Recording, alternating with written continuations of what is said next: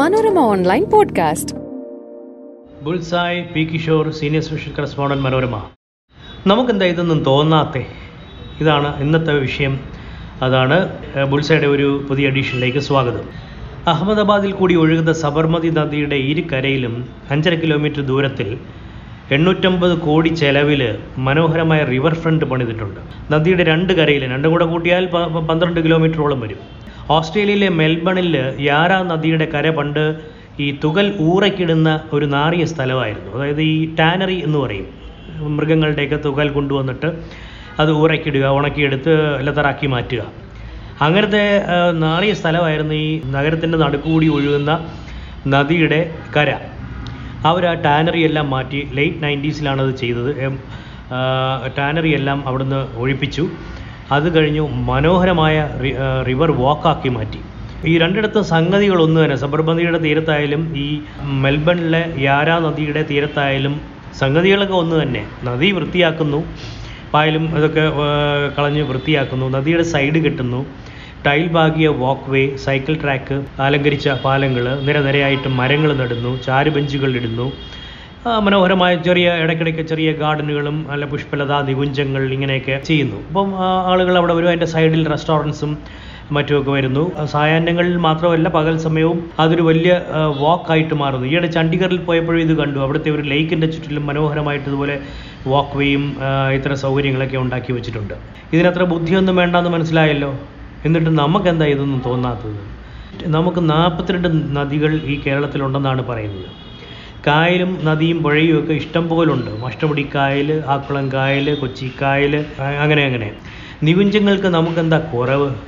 Geneva സൂറിക്ക് ലേക്ക് പോലല്ലേ കൊച്ചി കായലും ആക്കുളം കായലും അഷ്ടമുടി കായലും ജനീവയിലും സൂറിക്കിലും മനോഹരമായ ലേക്ക് ഉണ്ട്. ആ ലേക്കിന്റെ സൈഡിൽ അവർ ഇതേപോലെയൊക്കെ ചെയ്തിട്ടുണ്ട്. റോഡ് വാക്ക് വേ ഇടയ്ക്കിടയ്ക്ക് ഇരിക്കാനുള്ള സൗകര്യങ്ങൾ അങ്ങനെ അങ്ങനെ. അതിന്റെ റോഡിന്റെ മറുഭാഗത്തായിട്ട് ഹോട്ടലുകളൊക്കെ വരും. അപ്പോൾ നല്ല വ്യൂ കിട്ടും. നമ്മളിത് മാ ഇതൊന്നും ചെയ്തിട്ടില്ല. കൊച്ചി കായലിന്റെ തീരത്ത് അങ്ങനെ ഇല്ല. കൊച്ചി കൊച്ചിയിൽ ഇപ്പോൾ മറൈൻ ഡ്രൈവിൽ നിന്ന് നോക്കിയാൽ കായൽ ദൂരെ കായൽ കാണാം. കായൽ അടുത്ത് നിന്ന് കാണണമെങ്കിൽ ഊട് വഴി കൂടി കയറിയിട്ട് ഒരു വാക്ക് വേയിലോട്ട് കുറച്ച് ദൂരത്തിലുള്ള ഒരു വാക്ക് വേയിലോട്ട് കയറണം. ആക്കുളം കായലിന്റെ ചുറ്റിലും അങ്ങനെ ഇപ്പോൾ ഇപ്പോൾ ഒരു ചെറിയ വാക്ക് വേ വന്നിട്ടുണ്ടെന്ന് പറയുന്നു. അത് അത് ജസ്റ്റ് ഒരു വാക്ക് വേ മാത്രമല്ല ഇത്. അത് അതാണ് ഞാൻ പറഞ്ഞത്. നദി വൃത്തിയാക്കി സൈഡ് കിട്ടുന്നു. ടൈൽ പാക്കിയ വാക്ക് വേ സൈക്കിൾ ട്രാക്ക് പാലങ്ങൾ നിരയായി മരങ്ങൾ ചാരുബെഞ്ചുകൾ അതൊക്കെ വെച്ചിട്ട് ഒരു ഒരു സംഭവമാക്കി മാറ്റുകയാണ്. അതിന് നല്ല ചിലവുമുണ്ട്. അഹമ്മദാബാദിന്റെ ഇരട്ട നഗരമായ ഗാന്ധി നഗറിൽ ഗിഫ്റ്റ് സിറ്റി ഉണ്ട് ഗുജറാത്ത് ഇന്റർനാഷണൽ ഫിൻടെക് സിറ്റി എന്നതിന്റെ ചുരുക്കമാണ് ഗിഫ്റ്റ് സിറ്റി. ധനകാര്യ ബിസിനസ് കേന്ദ്രം. നാഷണൽ ഫിനാൻസ് സർവീസസ് സെന്റർ അത് ഐ എഫ് എസ് സി ഇവിടെയാണ്. മുപ്പത്തിരണ്ട് ലോക പ്രശസ്ത ബാങ്കുകൾ ധനകാര്യ സ്ഥാപനങ്ങൾ സ്വർണൻ ട്രേഡ് നടത്തുന്ന bullion exchange I I I B X തുടങ്ങിയ സ്ഥാപനങ്ങൾ ഈ സൗകര്യങ്ങളും പ്രത്യേക സാമ്പത്തിക മേഖലയുടെ ആനുകൂല്യങ്ങളും കൊണ്ട് കണ്ടിട്ട് അതൊരു വന്നിട്ടുണ്ട്. അപ്പോൾ ലോക പ്രശസ്ത Deutsche bank B N P bank American bank ഇത്തരം ബാങ്കുകളെല്ലാം അവിടെ ഉണ്ട്. സിറ്റി ബാങ്ക് ഇതൊക്കെ അവിടെ ഉണ്ട്. സ്വർണത്തിന്റെ ഏറ്റവും കൂടുതൽ ട്രേഡിംഗ് നടക്കുന്നത് അവിടെയാണ്. നമ്മുടെ ഇവിടുത്തെ സ്വർണക്കടക്കാരും ഒക്കെ അവിടെ പോയി ഓഫീസ് തുറന്നിട്ടുണ്ട്. ഭീമായും മലബാർ ഗോൾഡും ഒക്കെ.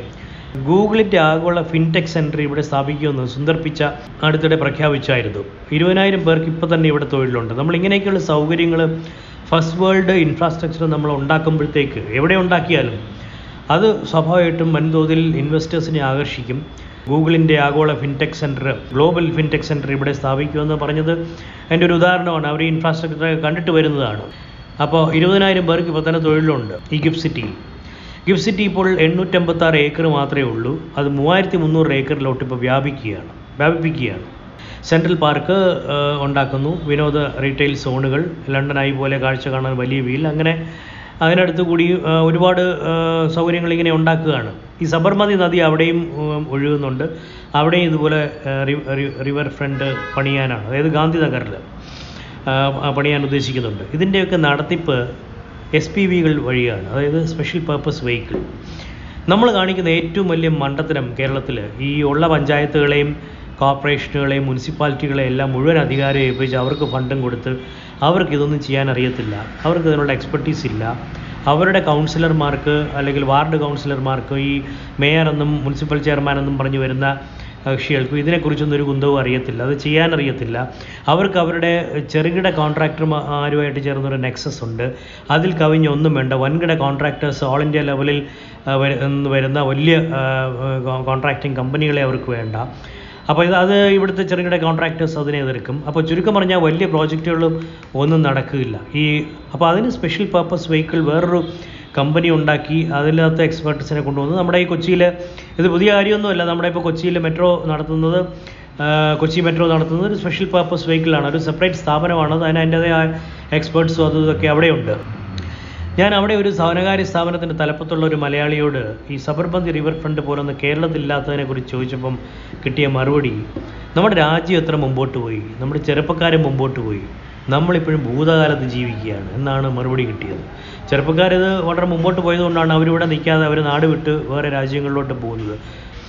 നമ്മളും അങ്ക അങ്ക ഇപ്പോൾ നമ്മളും ഈ ഗിഫ്റ്റ് സിറ്റി ഉണ്ടാക്കാൻ ശ്രമിക്കുന്നുണ്ട്. അങ്കമാലിക്കടുത്ത് അയ്യമ്പുഴ പഞ്ചായത്തിൽ ഗിഫ്റ്റ് സിറ്റിക്ക് സ്ഥലമെടുപ്പ് തുടങ്ങിയിട്ടുണ്ട്. അത്രേ ആയിട്ടുള്ളൂ.